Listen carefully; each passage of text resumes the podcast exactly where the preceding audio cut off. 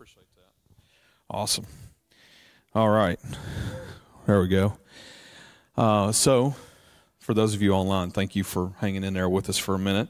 And uh, everybody here, thank you. Um, I want to I want to just go ahead and share some scripture, uh, if that's okay, uh, that uh, I think is pertinent to uh, the night, pertinent to Good Friday, pertinent to the weekend, um, and what God has done.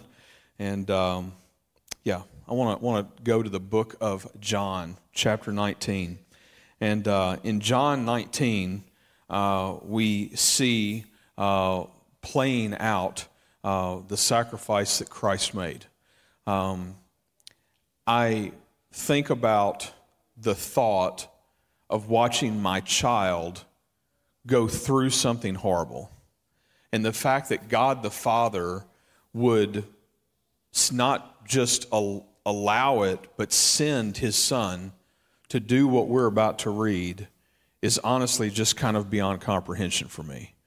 Um, I want to read this with you. John chapter 19, we're going to read from verse 1 through verse 6. We're going to kind of uh, jump through the passage here and, and read parts of it here. But uh, John 1 says this John 19, 1. It says, Then Pilate took Jesus and flogged him and the soldiers twisted together a crown of thorns and put it on his head and arrayed him in a purple robe. They came up to him, saying, Hail, King of the Jews! and struck him with their hands. Pilate went out and said to them, See, I am bringing him out to you that you may know that I find no guilt in him. So Jesus came out wearing the crown of thorns and the purple robe. Pilate said to them, Behold the man. When the chief priests and the officers saw him, they cried out, Crucify him! Crucify him! Pilate said to them, Take him yourselves and crucify him, for I find no guilt in him. The act of mocking Jesus the beating that he would take before he ever got to the cross is unbelievable. Unbelievable.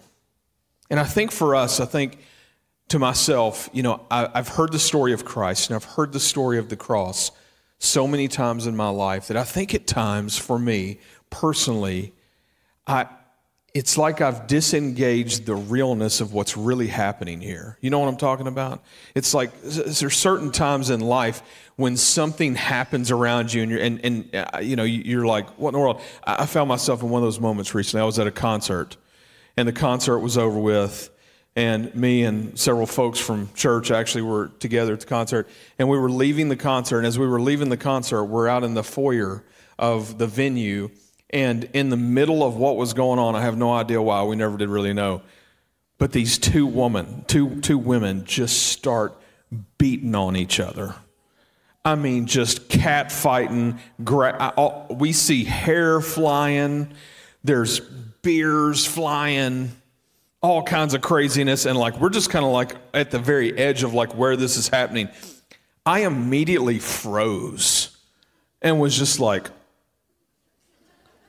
and literally, the first thing that went through my mind was, I should be putting this on Facebook Live. I mean, I don't, I don't know why, because everybody needs to see this, right? You know? What a ridiculous world we live in, right? But I, I, just, in that moment, as simple as that was, with what was going on, I think one of the things that I find you know, intriguing about that moment for me personally is, is that we read about violence, we see it on TV, but when we see something like that in real life, it's completely different. And I think for so many of us, I think, I think even just reading through, reading that they p- twisted together a crown of thorns, put it on his head, arrayed him with a purple robe. They're mocking him. They're making fun of him. Here's your crown, king of the Jews. Here's your robe, King of the Jews. John 19, 16 goes on. It says, So he delivered him over, talking about Pilate delivering Jesus, delivered him over to be crucified. So they took Jesus, and he went out bearing his own cross to the place called the place of a skull, which in Aramaic is called Golgotha.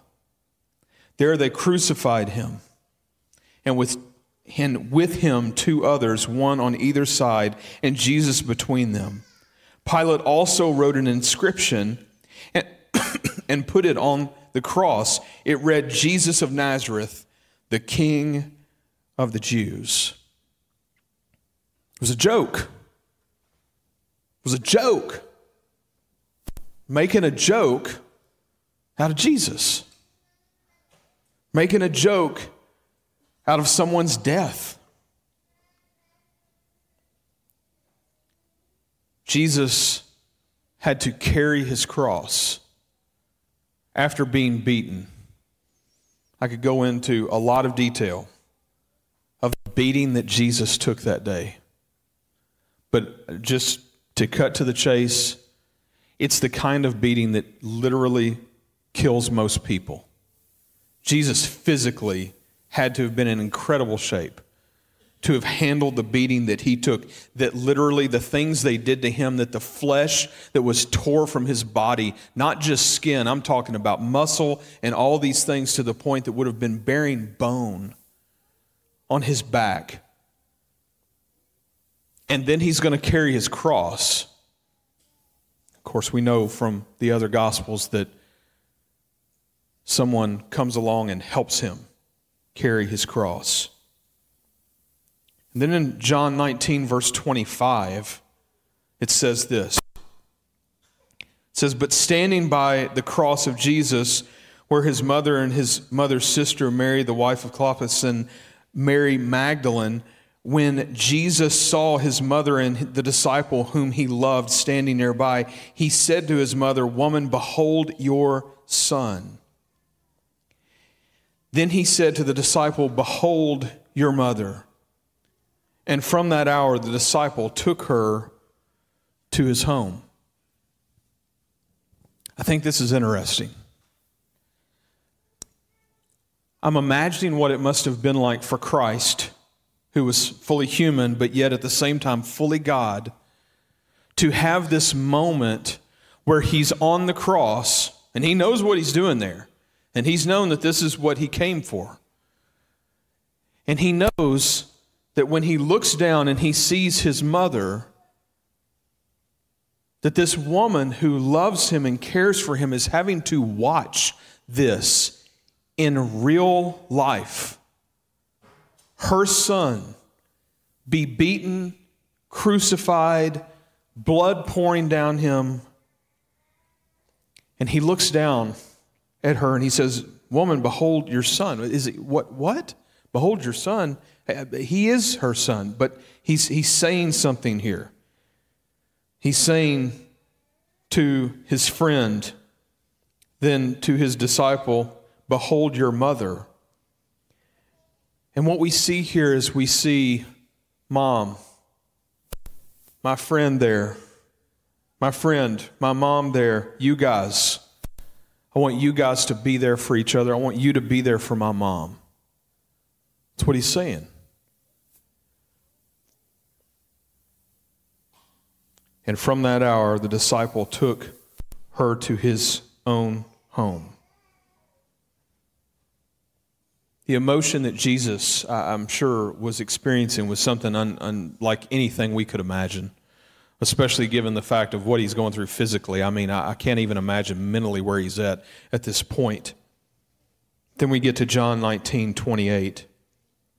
It says, After this, Jesus, knowing that all was now finished, said to fulfill the scripture, I thirst.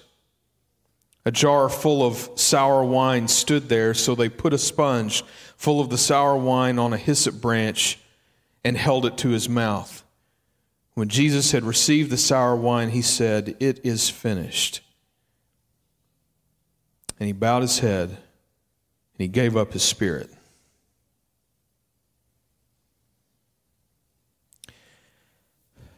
There's a lot to be said even about this little passage of Scripture. But one of the things that we see here is we see a fulfilling of Scripture, which we continually see through the things that are happening, especially through how Christ dies on the cross and some of the things that he says, ask for some of the things that happen to him or don't happen to him, such as not having his legs broken and all this. And you can read more about that there in the book of John. But what we see here in this moment is, you know, why would Jesus take the sour wine? And I'm just imagining the hours, the hours, the afternoon that Jesus hung on the cross. All that time, people staring, watching him die. And at this point, for him, not just physically, but, but literally, like how parched he must have been and how hard it must have been to even speak, that he whispers the words that fulfill the scripture, I thirst, and then takes that drink, maybe just to say those last words, it is finished. It is finished. Folks, let me help us to understand something. When Jesus died, he didn't do this where he had to come back and do it again. It's done. It's done. And that's, that's a beautiful thing for us, and that's a beautiful thing for our sin when we take an account to the fact that our sin has been covered once and for all. Once and for all. And I know the temptation for us is to think, oh, well, you know, I, I really messed up again. You know, well, God's probably not happy with me now. You know, probably messed, probably messed up my relationship with the Lord. Listen, God loves you. He loves you so much that He sent His Son to do this for you and for me. And when Jesus said, It is finished, that was it. Nobody will ever be able to do what He did. Nobody ever has to do what He did because in what he did, we got pardoned. For the death that we deserve, he took it for us. For the death that our sin deserves, he took it for us. All him. No us. we can't do anything to earn it. He did it because he loves us. John 19, verse 31, we continue to see fulfilling of Scripture. And I want to read this part of the passage and just so that we can see it together tonight.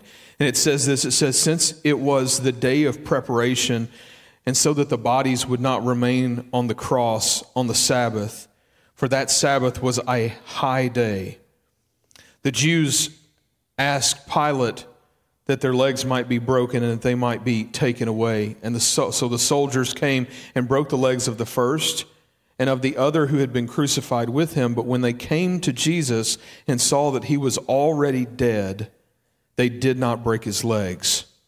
But one of the soldiers pierced his side with a spear, and at once there came out blood and water.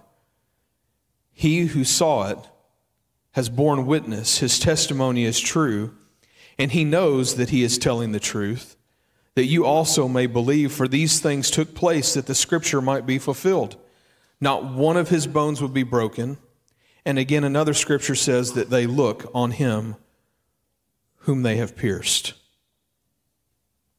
And I think about the sight of that, the sight of what Mary saw, what his friends saw, what these people saw. Again, this isn't TV our desensitization to stuff like that, I think, makes us sometimes just kind of really forget like how gruesome this whole sight was. And they keep going, John 19, verse 38, and it says this And after these things, Joseph of Arimathea, who was a disciple of Jesus, but secretly for fear of the Jews, asked Pilate that he might take away the body of Jesus, and Pilate gave him permission. So he came and took away his body. Nicodemus, who was who earlier had come to Jesus by night, came bringing a mixture of myrrh and aloes, about 75 pounds in weight.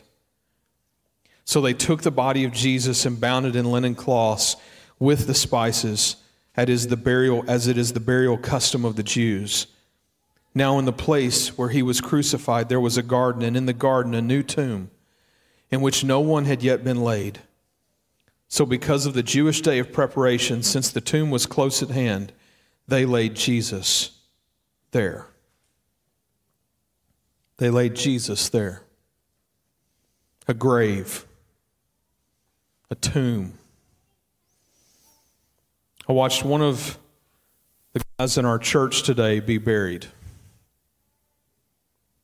while watching his wife and his three girls stand there while their dad was laid in the ground. That was real. That was real.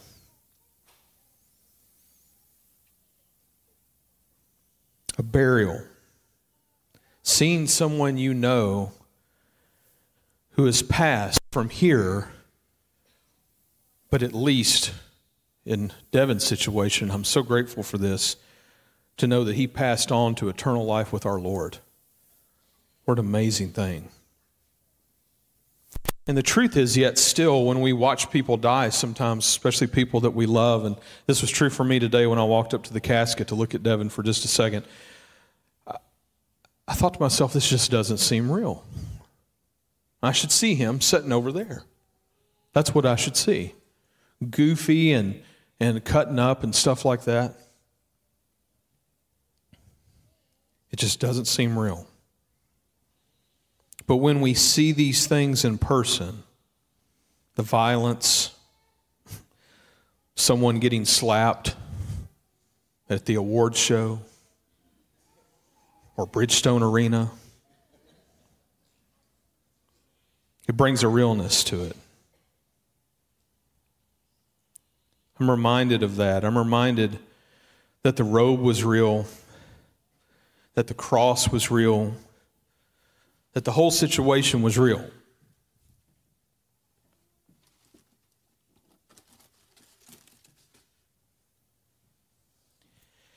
I'm reminded that the crown was real.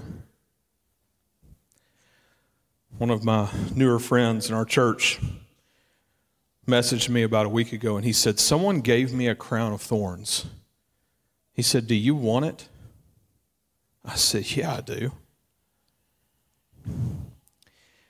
And in looking at that, I'm reminded that this isn't the blackberry thorns that we have growing in our backyards. This crown of thorns was something, it was not just real, but it was devastating. That in just the act of wanting to mock our Savior, they laid this on his head and then they struck it on him like a hat that doesn't fit. And that's, you know, in a moment, you know, like one of those things that's like, oh, that, that, I can't imagine how much that hurt. It was there all day. It was there all day. Not only was he hanging from a cross, our king wore this crown on our behalf. Why? for us, for our sin. It had to be real. And I praise God today that it didn't end with just a tomb. We're going to continue our service with a time of communion. Have a friend, Mo, who's going to come and share a song. I want to ask, to ask God to prepare our hearts for a moment as we enter into that time. And if you happen to be here tonight and you have never trusted Christ as your Savior, I would love to talk with you about that before you leave. And I know many others would too. Let's pray together. God, thank you for being real. Thank you for the reminder that this isn't a show that we turn off when we're tired of watching it. Lord, this is a sacrifice that was made for our lives. God, I pray that not only the fact that it was real would stick with us, but God, that we would be reminded of just, Lord, what you were doing for us on our behalf. Forgiving us of sin, offering us grace and mercy. Lord, I pray that tonight, as we remember the sacrifice that you made for us, God, that you would be glorified. And God, that you would speak to our hearts and that you would change us and show us what it looks to be even just a little more like you. Thank you for your son, Jesus. It's in his name we pray. Amen.